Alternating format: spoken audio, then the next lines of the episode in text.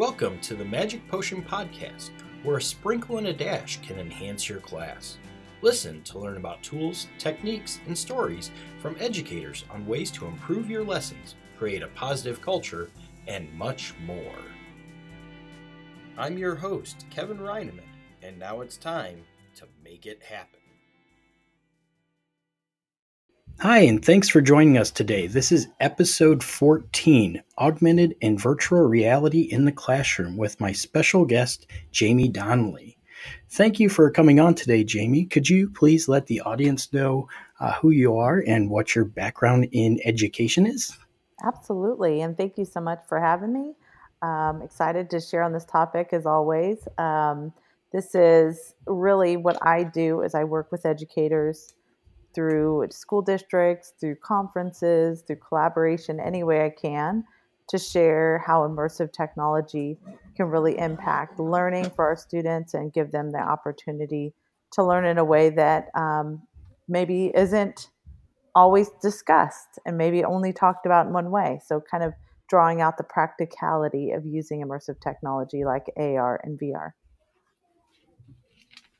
Awesome. That's what I love to hear. And doing the latest and greatest isn't always necessarily the best decision, but it is usually a way to find that engagement with students as well. So what do you think the big deal with augmented reality and virtual reality is? Like, what's the future of it in the classroom?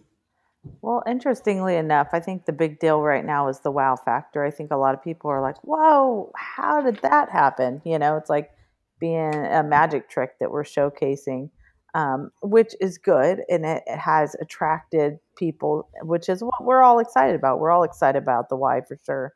But I think one of the areas that it's not really seen as, like you said, the practical use in a classroom. What is the future of this? And I think we talk a lot about AR, VR, but we actually don't need to necessarily identify it as separate from any other technology.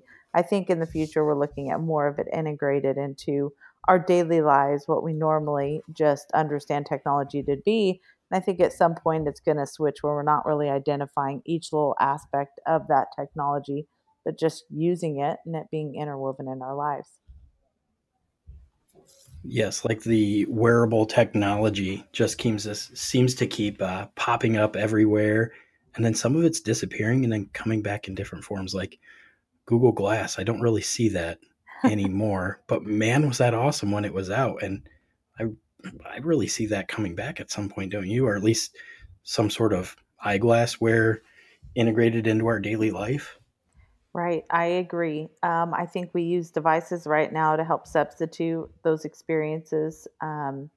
But I do agree that we're going to start seeing it more seamless in our regular life, like classes. I think Google had brought out an incredible product. Google Glass was just before its time. I just don't think people were quite ready to use something like that every day. And now that we see how we're really using even mobile devices and how much it really has taken over our typical communication and collaboration. I mean, how many of us even have home phones anymore?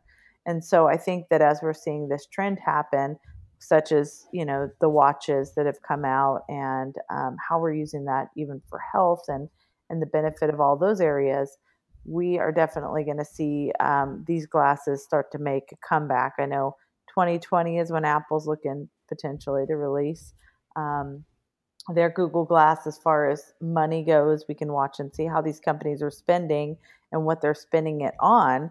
And that investment, I think that there's a lot of concepts that are very possible that we can see some glasses. And when it comes out from big companies like Google or Apple, I think we're going to see either that make or break, right? People are going to accept it and it's going to continue to move forward, or, hey, that was a total bombshell. Let's move on, you know. But I think with their concept of augmented reality continuously being on the forefront and the finances that have been invested and the profit that they're forecasting here, even for 2020, I think we're looking at some strong reasoning as to why that is going to continue to come back into play. Oh yeah. Like having the Apple Watch, I can't imagine walking around without having it now. Maybe that's just the Apple junkie tech person in me, but from a person that has always struggled with directions when I'm out on a drive, mm-hmm. having GPS in my car was great. But now that I have it on my watch as well, so that I don't have to look down at that device, it just has that haptic feedback on my wrist and telling me, hey, don't be a dummy. Your turn is coming up here in a little bit. Wow. So I can see that easily translating into coming back into the eyeglasses and sunglasses and stuff like that. So I definitely see a future as well. And, you know, maybe that's just my hope that my GPS will be in front of my eyes without me taking my eyes off the road at the same time. Well, and, you know, I'll tell you that I still don't have an Apple Watch. I don't think I've ever really desired to have an Apple Watch. I think it is a recent, though, enthusiasm, because with what they're doing with both, you know, looking at your heart and monitoring your pulse and those types of things, ECG being actually available mm-hmm. all the time. You're having, if I fall and, you know, you think about elderly, I know for me, my parents, thinking about their health and thinking about that being tracked and somebody being available should they need them. But then also being able to go to your doctor and upload your health log. That even for me, sleeping, like, am I getting quality sleep? Am I in REM sleep? Like those types of things that I think are daily impacts on our lives, concerns that we have. These are some interactions, but I can absolutely see in the future that this Apple Watch and augmented reality will start playing together. And, you know, it's going to be like watching some of this, you know, our 80s movies about technology maybe coming to life here. I definitely see and anticipate that happening. Yeah, they definitely have started to move the product to being not just something to be cool and have that wow factor, but to give that functionality and actually change people's life and even potentially saving people's lives. Right. That's a direction anyone can appreciate, but we're always going to have that bubble of money. It's never going to be cheap, especially with the Apple stuff. Right. So I am very interested in watching this whole wearable technology thing grow. And just like you're saying, it seems like every keynote that Apple does, here they go. Here's augmented reality right back in your face. Here's, you know, they really focus on the games though. Mm-hmm. And yeah, I'd like to look more of, you know, we're always pushing, these apps are always for consuming stuff. So what can we do to create? Mm-hmm. Like I know I've worked with students, I've used CoSpaces to make virtual reality. And that was great. I love that product, but other than that, I haven't really come across too many things. There's only so many hours in the day to research. So that's why I reach out to people like you, like, what do you suggest or what forms are out there to create augmented reality and virtual reality that you see being a big benefit in classrooms? You know, there are quite a bit of creation tools out there. I think it all really depends on what you're looking for. You know, typically when I'm sharing out resources, I want to know a little bit of a background, like what exactly is your goals in this? What do you want to accomplish? And, you know, I can share out different tools of VR and AR in general, but sometimes that doesn't really apply. Sometimes you want to have things that are very specific and narrowed on your content, as opposed to just something general that can be applied to a lot of things. I tend to share more of that where it's general than I do specific to content, but you know, that really, it kind of depends on the conversation. But, you know, some of the ones that we're certainly seeing is with our Merge Cubes, we're starting to see some object, you know, viewers coming into play of creating 3D objects and having something like that work. When we're talking about AR, we're starting to think a little bit more about, you know, what is it that I have to have a background in or some knowledge in. And I think 3D assets is going to be a big piece of that. So learning how, you know, you having the tools to create your own 3D content is going to be huge. And then uploading your 3D content in this augmented reality space is that next piece. And so we see a lot of things that you could do, like, you know, filters, AR filters. You have studios where you can create some activities when you scan this happens. But ultimately, you know, you're going to have just quite a bit of different things that you can create on the augmented reality side. I agree with you. CoSpaces to me is one of my favorite for VR, but you know, they've now included even augmented reality on that end as well. But giving people a chance to create their own virtual reality experiences, such as, again, talking about 3D assets. Well, another hot commodity is having 360 content available. You know, our students being the designers of creating their own 360s is massive. I mean, that's an expensive product to buy, both 3D assets as well as 360 images or videos. That's really hard to come by. So getting our students to be able to get to the point where they're making their own stuff and starting from there to go in to creating more of that virtual and augmented reality is really key. Yes. And you know, one of my big things is 3D printing. That's one of my major passions that I go to conferences and I talk about, and teachers and college students and all the like. I'd love to share my passion for 3D printing. And, you know, it really boils down to, for me, when I'm talking to others, I don't know if I want to use the words fear or apprehension or anything like that, but there's this almost like a fear of the unknown. Okay, I haven't done it before. When you tell me I'm going to be doing three-dimensional design, that kind of puts me off a little bit. And I don't know if I'm capable of doing it or if my students are able to do that. But in my experience, these students that are growing up with this love and passion for Minecraft, they can pick up and run with Tinkercad and start making these 3D assets without much direction. Just tell them where the tools are and what to click and where, and they're off and running. Right. Well, have you checked out 3D Bear? I ran into, I forget what his position was, down at FETC back in January. I met them. Mm-hmm. What was that? Was it Jesse? Yes. I believe that's who it was. And he let me put on the Microsoft HoloLens that he had at his booth, and that was my first time experiencing that. And yeah, that was pretty fun. I downloaded the app on my phone, but I haven't had a whole lot of time to really get into that one to play with it. I've done more with Metaverse. Yeah. I like that product. I think they need to start doing more towards getting into schools and worrying about compliance and laws and all that type of stuff as well. Mm-hmm. But I see that as definitely an area to easily create augmented reality as well.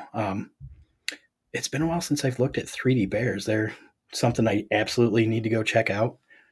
I would say yes, if your passion is for 3D printing too. This is a great collide with both the augmented reality as well as the 3D printing and working hand in hand with one another. So if I need to see it digitally before I actually 3D print it, then I have that as an option. And then adding that interaction around you, I think that's just really cool. And certainly something that you can check out and get a little bit more in depth with them. I think they're growing, and they're really always, I think all these companies would like to talk to educators, would like to see how their product can better meet their needs. So yeah, I would say that would be a good one if that's a passion. I am downloading it right now as we are talking. And I noticed in the App Store here, there's actually 3D Bear AR and then 3D Bear VR. I didn't realize there was two of them in here.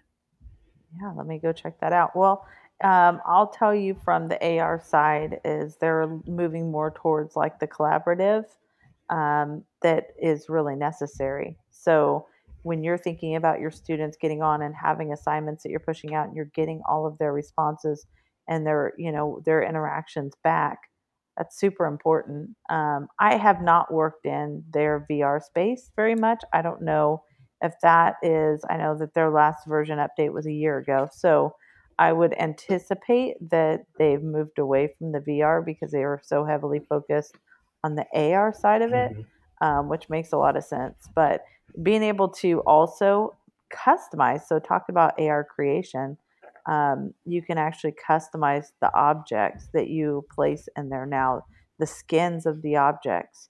So if I have an image that I want to use on my cube, I can, without being stuck to the colors that they give me, I now can upload my own images into those items. It's pretty cool.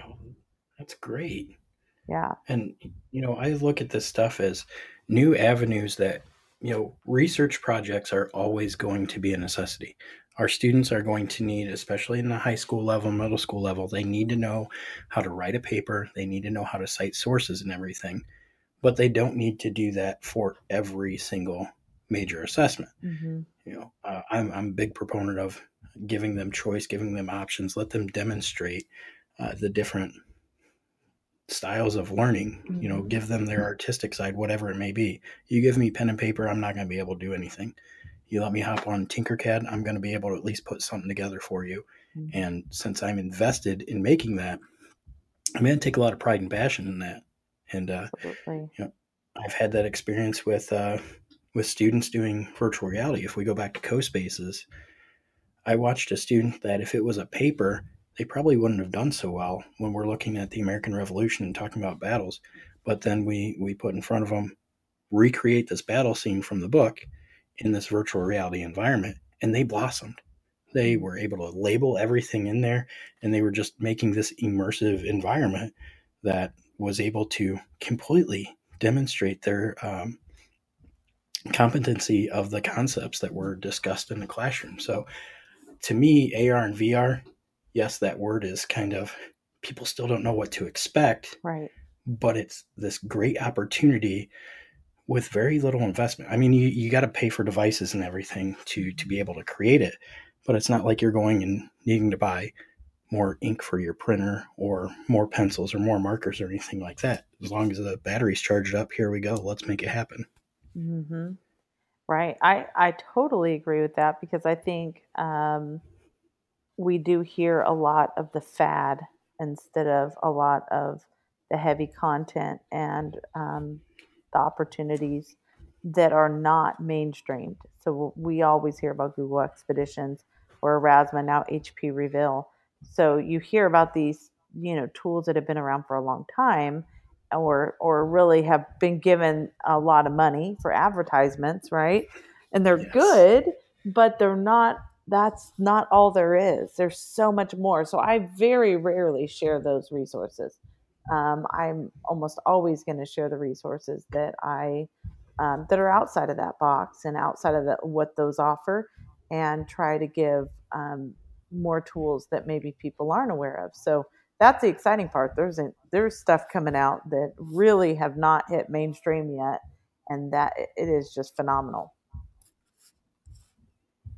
Yeah, and anytime we give that option to create instead of just hopping on checking things out. You know, just like with all assessments, we're always going to need spelling tests, where there's always going to be a time and place for some multiple choice questions and things like that. Mm-hmm. But at the end of the day, it's really needs to be about the students and them being able to not only show the teacher, but to show themselves that, yeah, I really do get this. I really do understand what this was and why we were talking about it and why it has an impact on my life and all those around me. Absolutely. Cool. So I really want to be mindful of your time. I know we both need to go pick up our little ones and enjoy some time with them as well. So thanks for coming on today. Is there anything else you want to say to the audience, or let them know how they can get in touch with you? Yeah, I have a website, arvrinedu.com. So arvrinedu.com. I share out regularly, so people that subscribe will get new ideas, new updates, new content coming out. I know that you talked about loving 3D printing. I have an event coming up next month, actually here in a few weeks on October 23rd, called Global Maker Day. And we have a lot of people coming in doing digital, people that are doing physical creation. So there's quite a bit. It's a day of making for our kids, which is really cool. So I'd love for people to jump in on that. Yeah, it's so much going on. There's constant things happening, and all these conferences that will be coming up in the spring. So many of us are just prepping for that. Awesome. Well, once again, thank you for coming on. And to the folks that are listening at home or in the car or in your classroom or wherever it may be, thanks for listening in today. Go out there and make it happen with your students. Thank you for listening to the Magic Potion Podcast. This podcast was created using Anchor FM. Please subscribe and leave comments with your thoughts and ideas from the classroom. Until next time, get out there and make it happen.